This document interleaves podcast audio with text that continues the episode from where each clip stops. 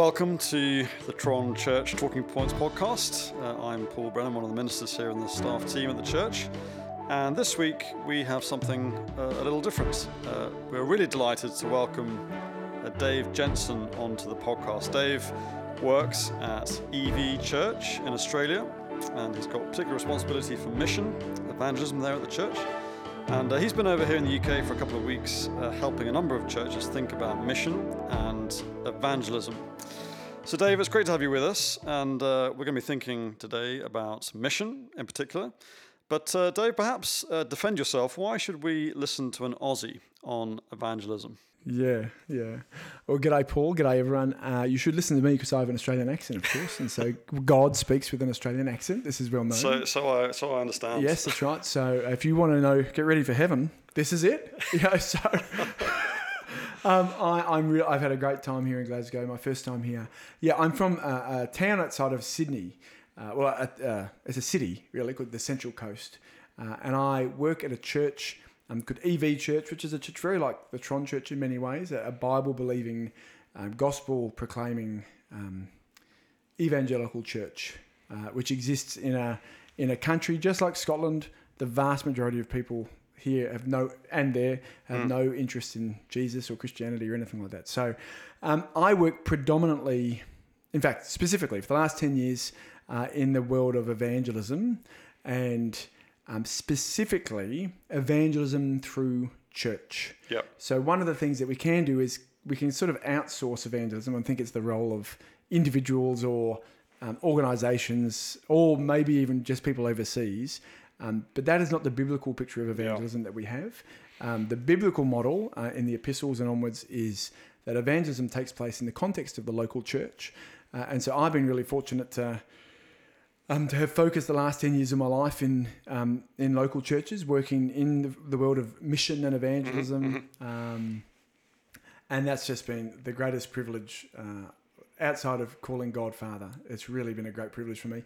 And so I, am on a trip at the moment uh, through the UK uh, and I've been through England, which is obviously disgusting and horrible. Yes, uh, we don't like England. No, of course Despite not. my accent. Yes, um, well, you're putting it on to impress people, I understand. uh, and then uh, here in Glasgow, which is obviously the highlight, I'm off to Belfast tomorrow.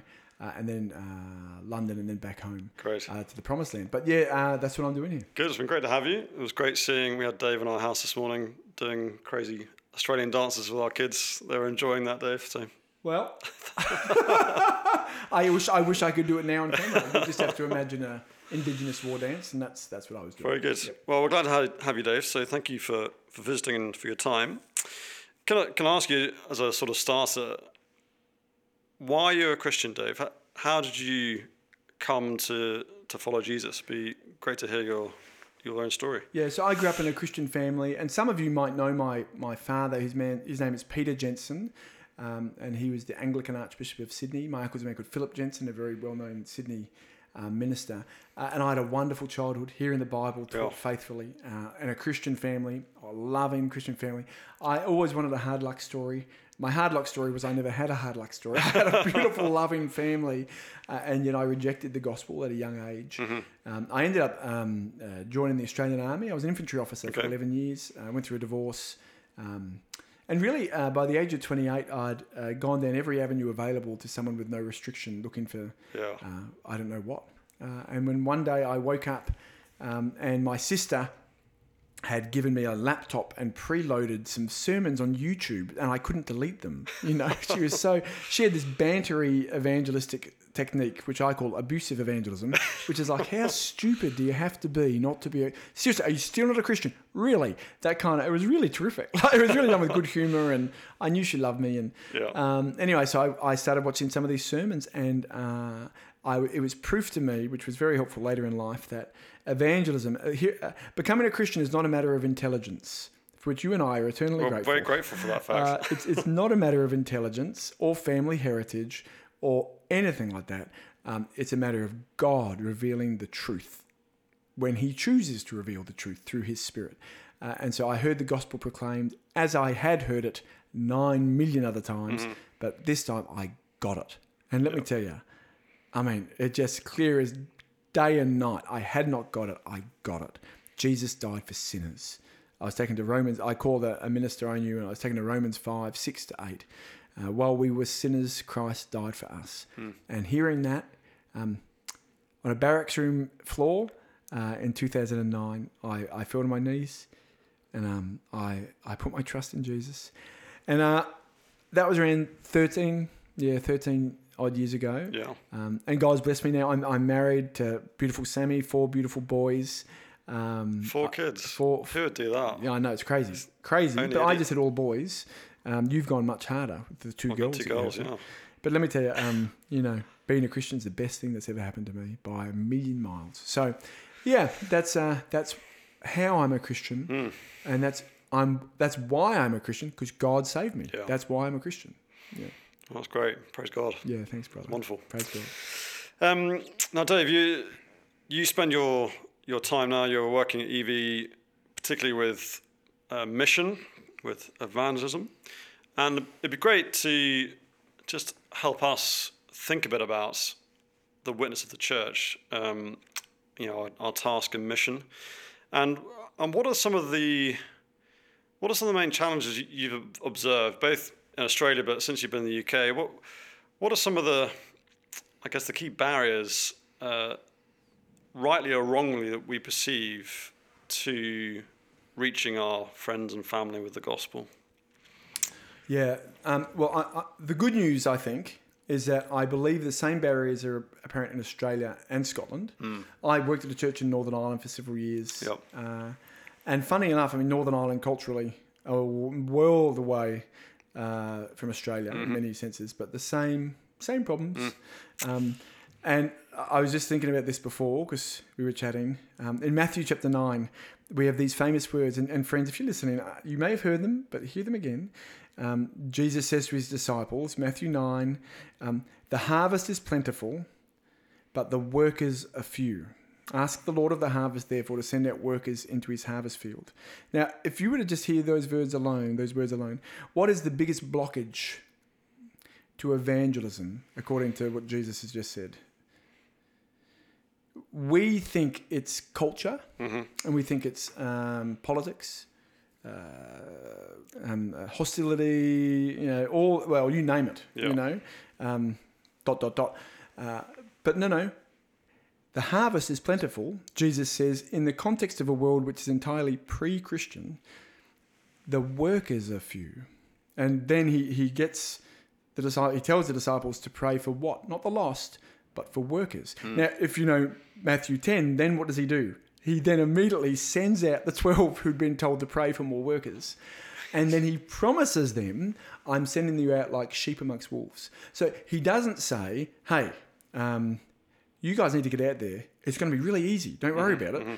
He says, you need to get out there. You're going to die. It's really hard. But right at the core of this, what's the biggest blockage to evangelism? It's me. It's you. It's, it's us. It's the church. And the harvest is plentiful. Now, the harvest is plentiful means um, either one or two things. It either means is there's um, plenty of people. Jesus either means there's a lot of people waiting to become Christians, waiting to hear the gospel, or an alternate reading of that is to say judgment is coming. the harvest is judgment. Um, it actually doesn't make a difference to the outcome. What he's saying is the biggest objection, the biggest blockage to evangelistic fruit in Scotland is Christians, are Christians, that we're not willing to be workers. Um, however, it doesn't have to stay that way, and, and it, it shouldn't stay that way because the opportunity is there for us today. Go, go, go. And the important thing I think here, Paul, is we've got to stop believing that there will be somehow a situation, circumstance, culture, or society where this is going to be easy. Yes. And I, I kind of think, I mean, listen, Scotland is world famous for what's happening in your culture and society today, 2023, when Yep. we're speaking. Yep. And Scotland's famous for uh, uh, it's running away from the gospel. Um, we can be tempted to think that it's been harder today to reach people than ever before. And there, there's certainly circumstances where that may or may not be true. But I think if you speak to any saint of 100 years ago from, from Glasgow, Edinburgh, Aberdeen, Dundee, they'll say, no, no, it was hard enough then as well. Don't worry challenges about then, that. Challenges then. yeah. The great Scottish missionaries who went who laboured in Vanuatu and Fiji, what were they met with? They were met with uh, cannibalism and, and death. Uh, so let's not make any mistake. Um, evangelism has always been tough. Because what is tough about evangelism? It, it's not society and culture. What's tough about evangelism is rejection. And, and, Hmm. and it's personal rejection that's at the core of the fear that we feel. Uh, because we hate being rejected. Who enjoys being rejected? You know, um, uh, Scottish rugby fans maybe for years, but besides that, we, we don't hate. You know, we, we don't hate being accepted by people. We long for acceptance. We hate rejection. It is a deeply, deeply difficult thing to do. Yet Jesus still says, "Do it." And so, right at the core of uh, of what's going on is um, that Christians we need to we need to realize, hey, this will be hard. We need to approach it that way.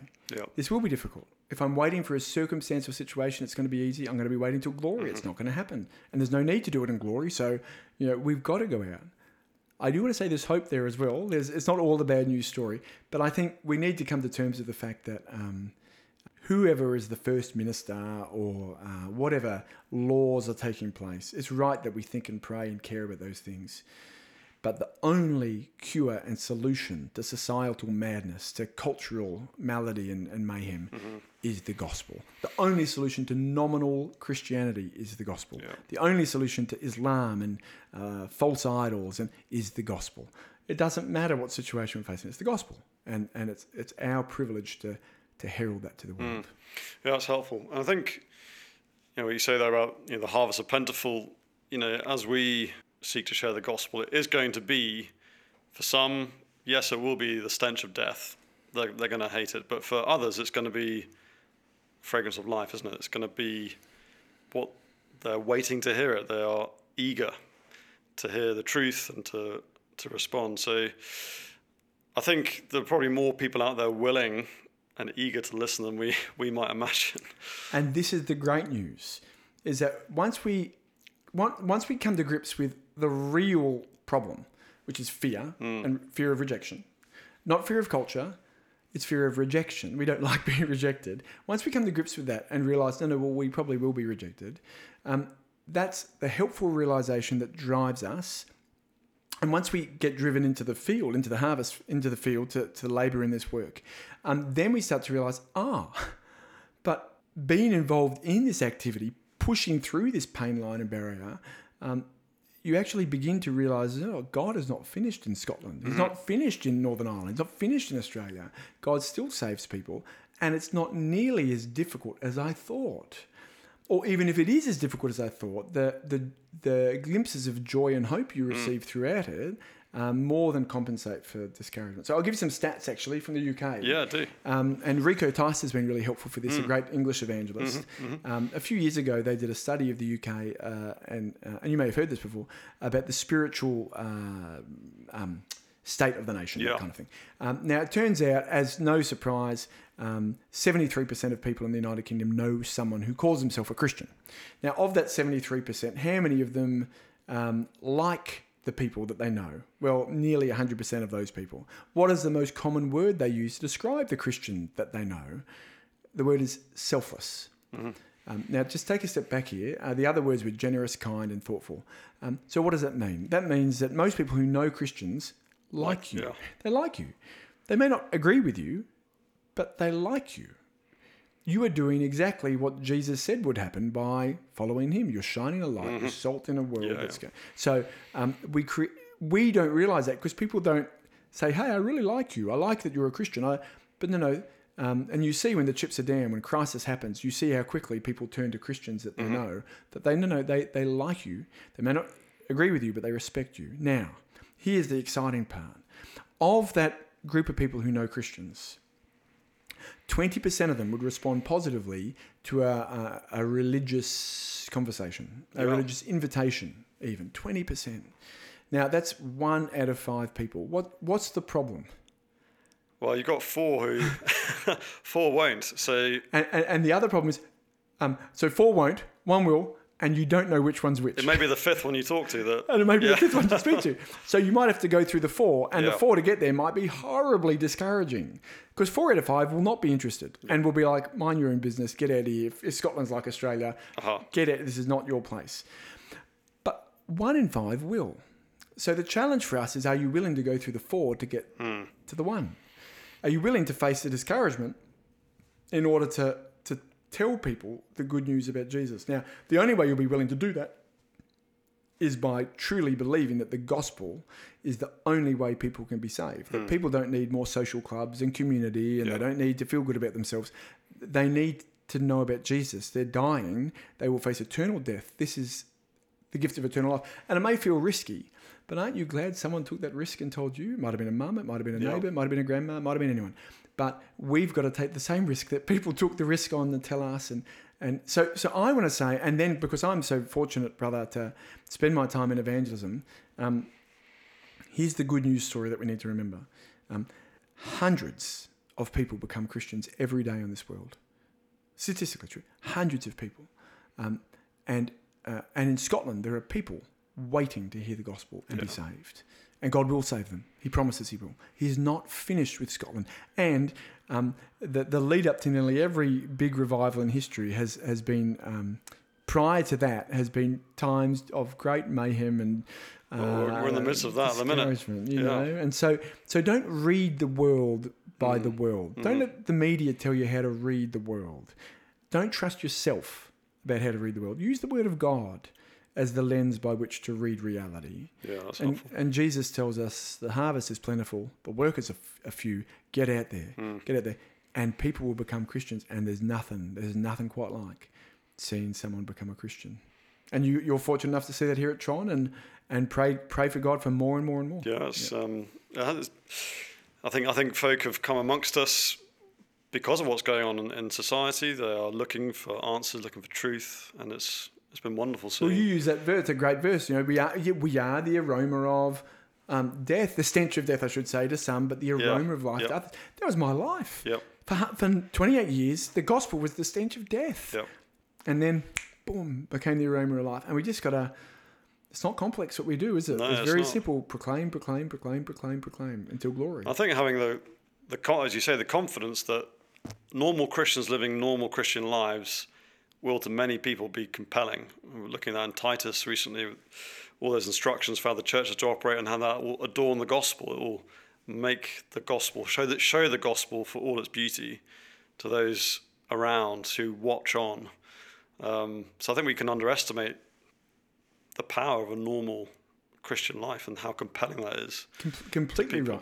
Completely right. And I want to just give an encouragement actually to the people listening. It's easy enough for you and I as pastors, um, mate. We, you know, we um, we meet someone on the bus or wherever. I got a cab here. You know, well, what do you do? I'm a pastor. Bang, religious conversation. You know, very simple for me uh, to have a religious conversation. Um, and it's really important that I want to encourage everyone that people don't just see your life and say, "Hey, they're a bit different," but they actually know why you live the way you live. And so raise the gospel flag. And that could be saying grace before lunch at work. It might Yeah. be having your Bible on your desk, talking about church. You just raise the flag, drop pebbles, um, and you know always be prepared to give an answer for the hope that you have. Um, and even better, um, partner together with your church family um, in this in this work together. Yeah. So I think one one thing you said towards the start was, you know, evangelism through the church. Um, I think it's helpful to think about evangelism as- being primarily a corporate team activity, rather. You know, we're not sort of on our own out there battling and by ourselves. Um, help us think through how the church uh, can approach mission and, and how each of us as individual congregation members can make the most of what the church is doing. Any, any thoughts on any wisdom on that? Yeah, I, I, I- listen, I, I think um, good way to approach it is to realize what the church is, and you use Titus. You know, so Titus is Jesus Christ. Um, uh, he, he he died. He rose from the dead um, to gather for himself a people of God. It's- We are His people. His gathered people. We are the people of Jesus, and we're seated, you know, in the heavenlies when we gather, but also uh, in the physical together um, on a Sunday when we meet. Um, and so it's very important for us to realize that what we have in our community is not an ordinary community, it's, it's a extraordinary community. We are a spiritually alive, spirit filled community. And let me put it this way you may uh, be part of a church which is deep in the countryside, and there might be three. Three members and a three-legged dog who are there. You know, they're the members of, of this church. Um, and to the outside world, it looks pathetic and small and insignificant. And yet, to God, to God, um, uh, he, he points. He tells us in Ephesians. He points at this and says to the to the heavenlies, "Look, Yeah. this. Look at this. He. We are the trophy cabinet of God." Yeah. Ephesians is beautiful for this. Um, that uh, we are seated in the heavenlies when we gather. Um, we are a spiritual dwelling place. No, no, no. That doesn't mean God doesn't dwell amongst us when we're not gathered. It doesn't mean that we only worship in church. Nothing like that. But what I'm trying to emphasize here is that uh, the gathered people of God is an extraordinary community um, which has with it uh, an extraordinary appeal that we're not aware of. Um, that often, particularly for those of us who've been brought up in church, who've come to church for a long time, who go through, you know, it's the regular rhythm of a Sunday, uh, we lose sight of exactly how special this is. And I said, I actually said in your, uh, I was chatting to you and the staff earlier, Paul, and I said, I wish people could, and I don't wish this, of course, but I wish people could, uh, if you've been a Christian for too long, that you could stop being a Christian for a year and then go back to church and realize what it is that, that we have here. Yeah. Um, it's like I, I live in Sydney. I've lived in Sydney most of my life, the most beautiful city in the world, after Glasgow, of course, the most beautiful city in the world. And you know, I lived in the city centre, and I would walk past the Harbour Bridge almost every day when I was a teenager, my way to work. How many times would I look at it? Never. I never paid attention to it. the most stunning harbour. But then I remember showing some visitors around once, some Iranian um, friends, and they cried. They were like, "Oh my goodness, look at this!" Yeah. And it took me to see their reaction to see how beautiful and special this thing was.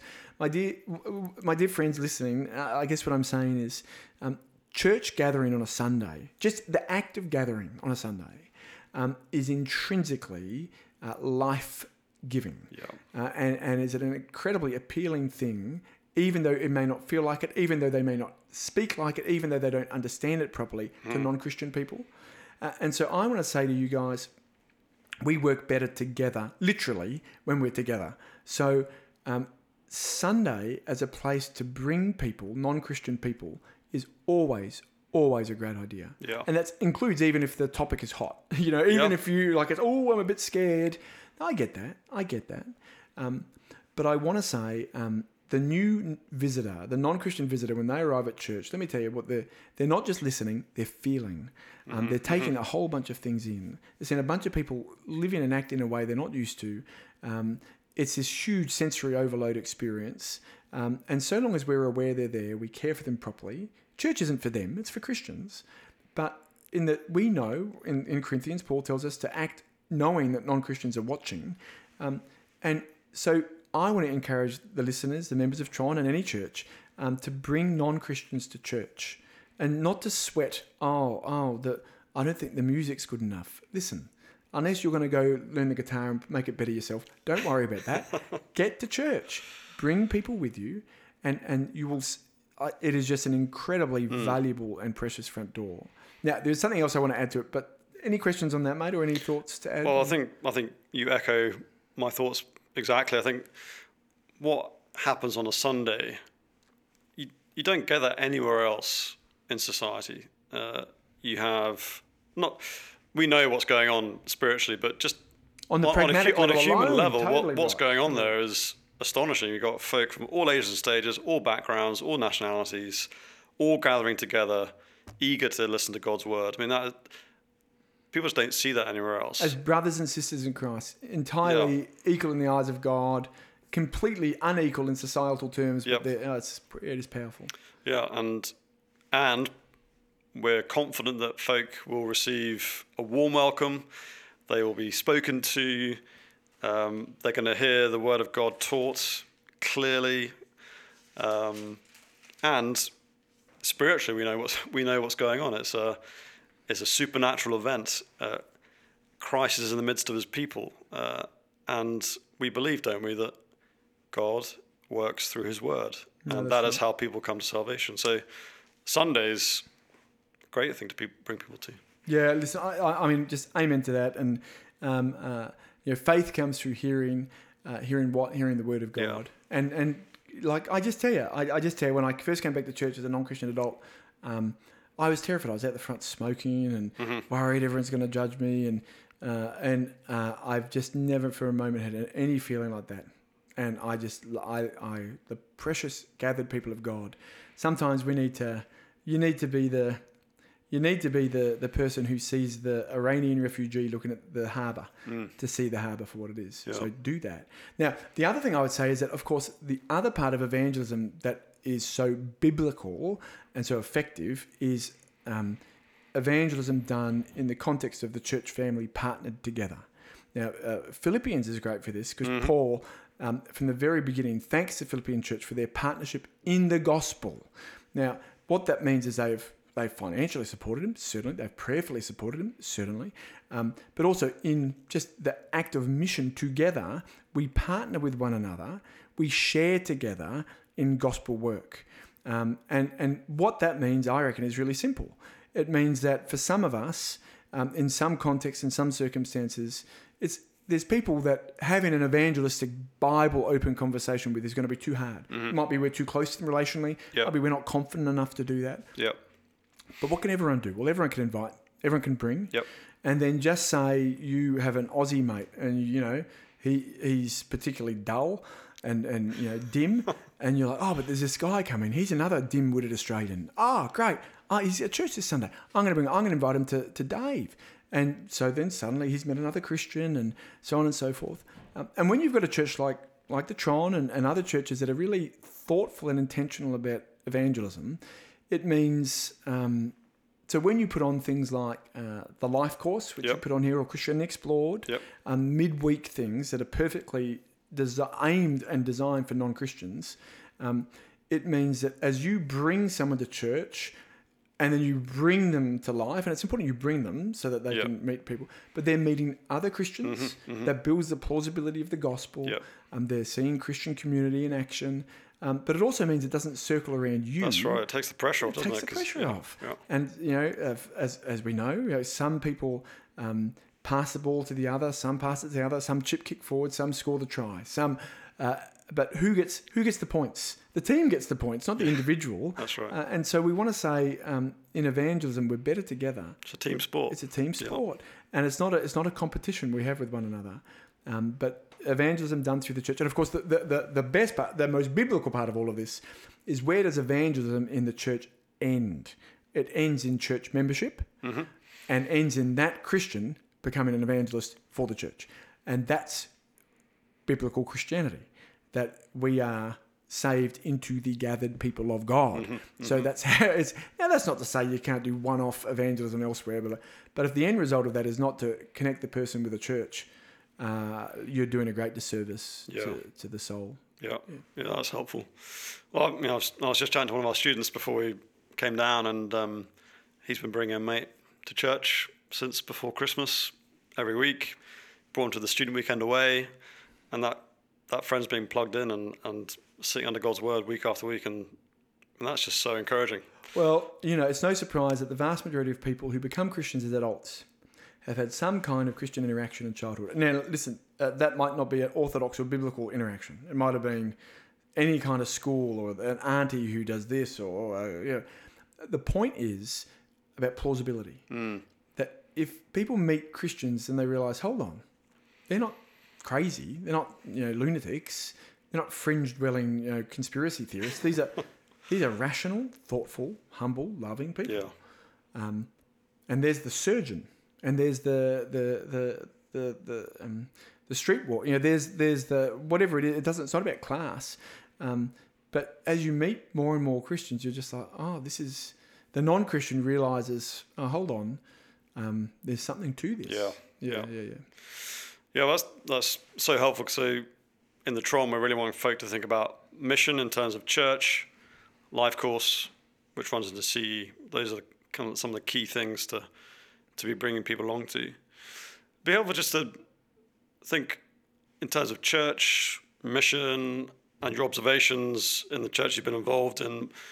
what what have been some of the some of the breaks on evangelism? What, what are some of the things that you've seen that don't particularly work, or uh, you, you've made me see, seen a few things, um, but just helpful to because there can be a lot of evangelistic effort and energy. Um, where have you seen that misplaced, and any any lessons that you would have from your your experience, Dave? Yeah, yeah. Listen, the wonderful thing about being an Aussie is you never have to worry about it being too complicated. Okay, so we have a very, very firm uh, principle at play in almost all we do, which is keep it simple, stupid. You know, and and uh, uh, or do less better is Yes. the more polite Yeah, yeah. version of that. Um, I reckon there's there's probably three three dangers in missional activity in local churches that I've seen really common. Mm, Um, I've mentioned one of them already, which is um, uh, dejection and discouragement. Okay, in that Yeah. place. So uh, just the you know you bring someone, they come, they have a terrible time, and then you feel like oh I shouldn't do that. I I'll can't never do that again, Or, or you'll blame church. Oh, or or you bring them, and then an issue is talked about that you didn't like. Um, you know the preacher speaking about or whatever, so you get angry at church and Mm-hmm. and and this kind of thing, and so you end up um, uh, thinking, well, I'm not cut out for this, or church isn't made for you know they're not they're not worthy of my involvement and that kind of stuff, and uh, that's just uh, it's just not true. It's untrue. It's it's uh, one of the most harmful things that can happen. So so uh, discouragement, you, you know, when you know that you're facing the the heavy tackle, it's going to come, um, but you steel yourself for it. It hits, you bounce off, you keep going back, you keep going back, you keep going back, and you keep going. Um, so dejection, discouragement. Yeah. um, but by far and away, the most um, the most preve- prevalent um, danger is now. This is a hard word. It's a harsh word, but it's it's um, evangelistic delusion. Delusion. Delusion. Okay. Fake news. Fake. Okay. And what I mean by that is, uh, it's very common for churches to put on um, ministries in an attempt to reach non-Christian people, to engage non-Christian people Yeah. with the best of intentions, the best of intentions, um, and to engage effectively with non-Christian people uh, to the point where suddenly you have, you know, a whole bunch of Christ- uh, non-Christian people maybe coming to your church property or uh, involved in an event or this Yeah. or the other, and you think, oh, you know, hallelujah, look at this, we've got all this, this is missional, uh, it's revival, we've got all these people, blah, blah. Um, and yet uh, see no conversions. And the reason you don't see any conversions is because whilst the activity is aimed and effectively engages non-Christian people, it's not actually evangelistic. Evangelistic activity must have gospel proclamation at its center. Yeah. And gospel proclamation, by the way, isn't just um, the death and resurrection of Jesus. It's death and resurrection of Jesus, and then the call to repent and be saved, faith and and and, Yep, and belief uh, and repentance. And so, um, what can end up happening there, though, is that because you then have all these non-Christians involved, um, the tail wags the dog. Is that an expression here as well? the tail wags the dog? So Yeah, yeah. you know the the end because the people who own the ministry or um, uh, the church running the ministry can think this is this big thing. Um, you can end up thinking this is effective, and actually, it's just It's not. it's just not. Mm-hmm. Um, I can give you an example, Yeah, go um, for it. uh, and it's a real life one. My, my I have a relative. Not my to be named. sister, my sister, not to be named. I have several sisters, so this is fine. Um, for years and years, she ran a um, thing in, in Australia. We call it um, uh, kinder music. I don't know if it's um, like a mother and baby music program. We, we've got we've got well mainly music is what we. Yeah. I'm afraid as a New Zealand well, originated ministry. That's why it I'm hasn't sorry. worked. I'm sorry. That's why it doesn't work. Um, never trust the New Zealanders. And and so my, my sister has who who led me to the Lord. My sister, evangelistic evangelist, you know, uh, has put this ministry on. Uh, to engage mothers in the local community, and for years it was amazing in the sense that it worked. Now, why did it work? Well, it was a free program with food for people to come with their kids and have fun, and the kids loved it, the mothers loved it, and they had Christians in the group, three or four Christians in the group, 10, 20, 30 non Christians come uh, on a Tuesday morning or whatever Yeah. it was. So this thing is going on and on and on and on. But um, but only in the last year or so, uh, my sister and I started talking, and she asked a question, not me, which was to say, how many people should I expect to see um, converted through a ministry that is uh, designed to convert people. And I said, Well, some. How many have you had? She said, None. And I said, Right, well, that's probably the point where you've got to think, Why? Why? And she knows why. It's why because it's actually too soft an invite and makes the very difficult next step even harder.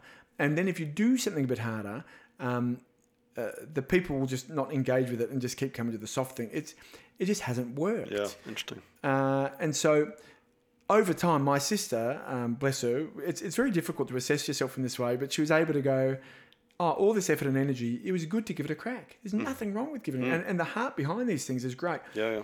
And there's nothing wrong with doing it if the intention is community or the intention is, um, it could even be that you're, um, you're, you're trying to raise the profile of uh, this, at the other. I would say it's, it's not great, but you know, that might be it.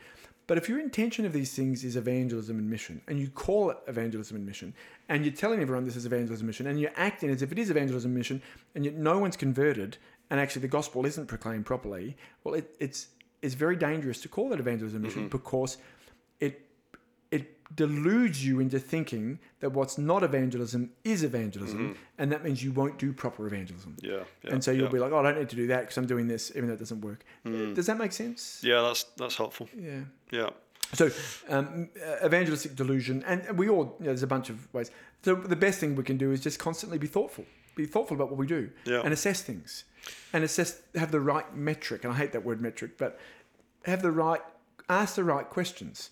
If this is an evangelistic ministry, how many people have become Christians? Is it doing it? Yeah. Are people, Yeah. or could my resources, my energy, effort, time, people, could be, could we pour it elsewhere more Mm-hmm. effectively? Mm. Does that make sense? Yeah, it's, it's hard to do that, isn't it? Because it involves being self-critical. And, Oh, Yeah, it's it's- very it's difficult. never- to do. It's, it's never discouraging to do, and would much prefer not to. But at the same point, I think the important thing is not to um, end things and to to beat yourself up, but to realise, okay, well, we've given it a crack. Um, well, we're going to redirect now this effort, energy elsewhere. Hmm. We'll think of it this way, and and uh, carols is another good example. Carols is a great opportunity for people Yeah. to bring non-Christian friends. Yeah, yeah. Christmas, Easter, you know, great opportunity. Um, but do non-Christians become Christians at carols? No. Uh, do non-Christians who visit at carols end up usually then becoming members of a church? No. Um, so should we do carols? Yeah, we should. Um, we should do carols because it's great for Christians to gather and sing songs about Jesus. Yeah. We should do carols because it's a good practice for us to flex our invitational muscle Yeah. and bring people. But we shouldn't do carols if we if we have it as the centerpiece of our missional efforts and energies because it's not that. It is one piece of a puzzle that can be helpful, but is often not. Mm-hmm, And so that's okay. You run it. It's good. It's great. But I, I'll tell you, I'd much rather bring someone to a Sunday gathering on a regular Just a Sunday. normal Sunday. A normal Sunday. If you got someone who will say yes in 2023 Scotland, if you got someone who will say yes to coming to church on a regular Sunday, I mean that is a hot contact. That is someone who you know who is open to things. And I want to say there's far more people who are open to that than we think. We talk ourselves out of it. Uh, The final thing Yeah. I'll just say is that missional distraction, and that was the final danger. And missional distraction is just that you can do so many different things that you end up not being sure what to do. So, ah, I'll bring them to play football with us on a Monday, or I could bring my non-Christian to do this, um, you know, uh, this activity, or mums and tots here, or this or the other. But actually, keep it simple, stupid Yeah. bring them to church, bring them to uh, the Life, life course. yep. You know, you bring a non-Christian to those places, they're hearing the word of God preached. That's where you want to bring. Yeah. That's, I was really interested when you said that. I, th- I think I heard you saying the other day about you know those those normal Sunday contacts. They are they're not there because it's Christmas time. They're not there for any other reason than they've been invited and they've they're interested enough to come. And so there's something the Lord is clearly at work in in, A hundred in those those sorts of folks. So A hundred percent. And because the motivations of people who come at uh, Christmas, Easter in Australia is big. I don't think it's that big here, but and is Christmas Day big here? I'm not sure, but Christmas Day and Easter are big ones. Mm-hmm. Carols, or even baptisms, and like, listen, it's great that we're thoughtful about how we engage with those people, but they're not coming because they're actually inquiring about Jesus. Hmm. God can still work through that without a doubt, but it, traditionally, we as a church, evangelical church globally, have focused on those guys as like, oh, they're our missional contacts. But actually, um, the rule of thumb is that every church will have um, the same amount of visitors per year as you have members. So, Yes. you know, if your church is a thousand people, then you will have a thousand visitors if you add them all up across the Sundays. Yeah. Now, of that a thousand visitors, around a third of them will be non-Christians who who will be open to something else because they've chosen to come in 2023 Yeah, yeah. in a post-Christian culture. So it's really important we identify them. We talk to them. Now, of that of that group of people, um, the vast majority will be brought along by us, by Christians, but some of them will just turn up. So we've just got to be ready as a church to to welcome uh, non-Christian people Yeah. guys, if you're listening, can I tell you that this Sunday, whatever Sunday, whatever the day of the week you're listening to this, whatever day, this Sunday, non Christian people will be at the church and they will be um, uh, open to being engaged with the gospel. So be aware of that. Be, Yeah. be mindful of them. Uh, look for them, chat to them, talk to them. Uh, Well, we, we were just talking earlier, and we were looking at some of our our data, and you know, Josh reckons over the course of a year we've probably got hundred to 130 ish, wasn't it? Non-Christian contacts coming to our services. that's exactly right. That's That's a huge amount. two a week, but over the year that's over hundred people. Yeah.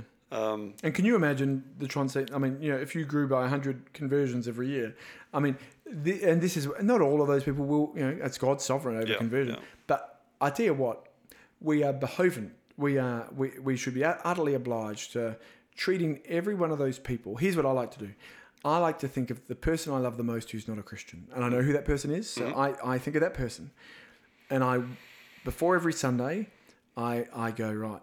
I want to treat every non-Christian visitor coming like they're that person. yeah, that's good. I want them to have the experience of church that I want my beloved Mm. non-Christian person to have, and that means I'm just, you know, I'm being really thoughtful. I'm on the lookout, uh, and that's me as a pastor. But I want to say, church should be full of people like That's that. a great mentality because often we go to church not really thinking. We go in consumer modes rather than serve mode.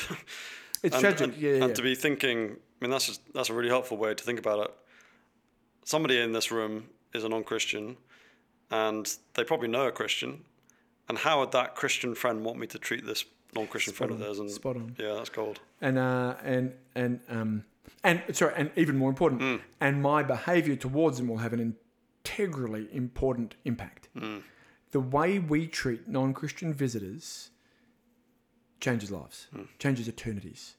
So, if we treat non-Christian visitors like they're dust off our shoe, like they're cockroaches or worse, invisible, um, that makes an impact. Yeah, But if you treat a non Christian visitor the way that Jesus, 1% of the way, which is impossible, of the way Jesus Christ has treated you, which we should, um, then what you notice is just a huge, huge impact on people. So it matters. It really, really matters. That doesn't mean pretend to be happy all the time. Ah, not that.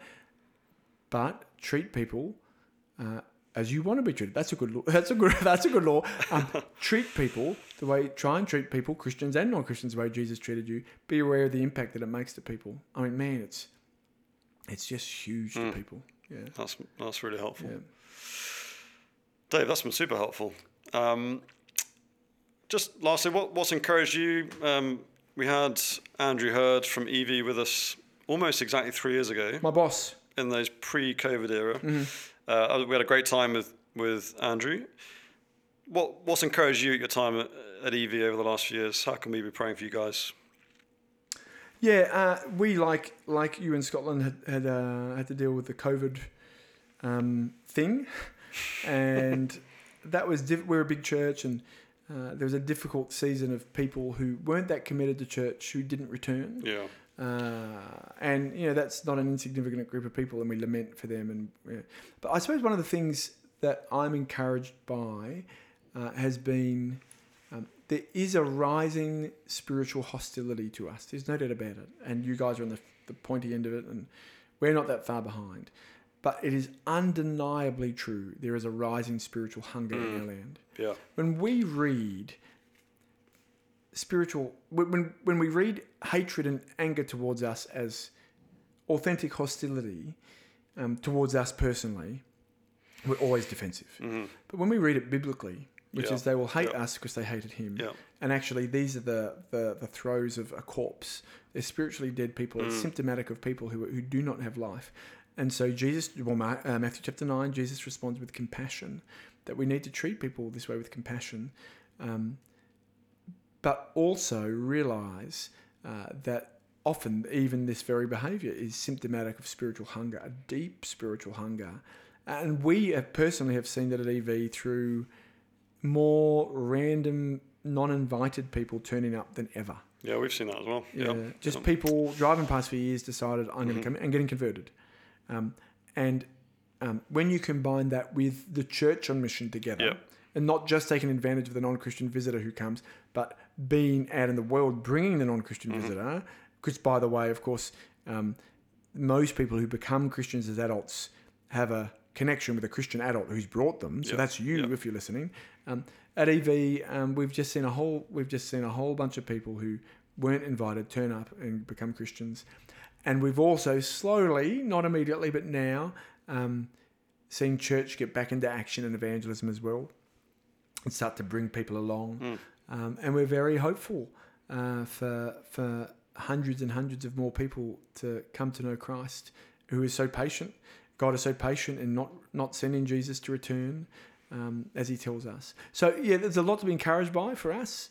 Australia's in a tricky position, like you guys culturally. Mm.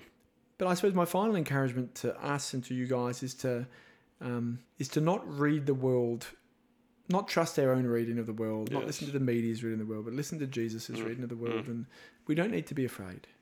We don't need, you know, yeah, we, we you know, we, we hold the line always.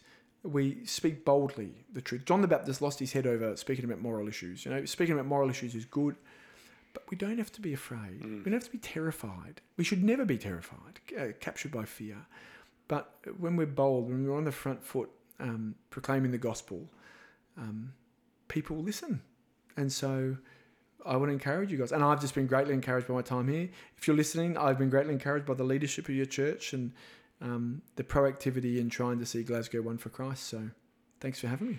Dave, it's been great to have you. Thank you so much Thanks, for your time. My pleasure. And uh, folks, thanks for listening in. And uh, that's goodbye from us.